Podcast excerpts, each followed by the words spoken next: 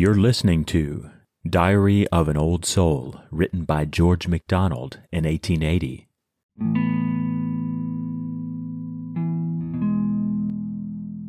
Such differing moods can scarce to one belong.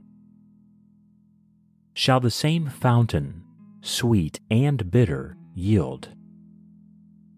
Shall what bore late the dust mood think and brood till it bring forth the great believing mood?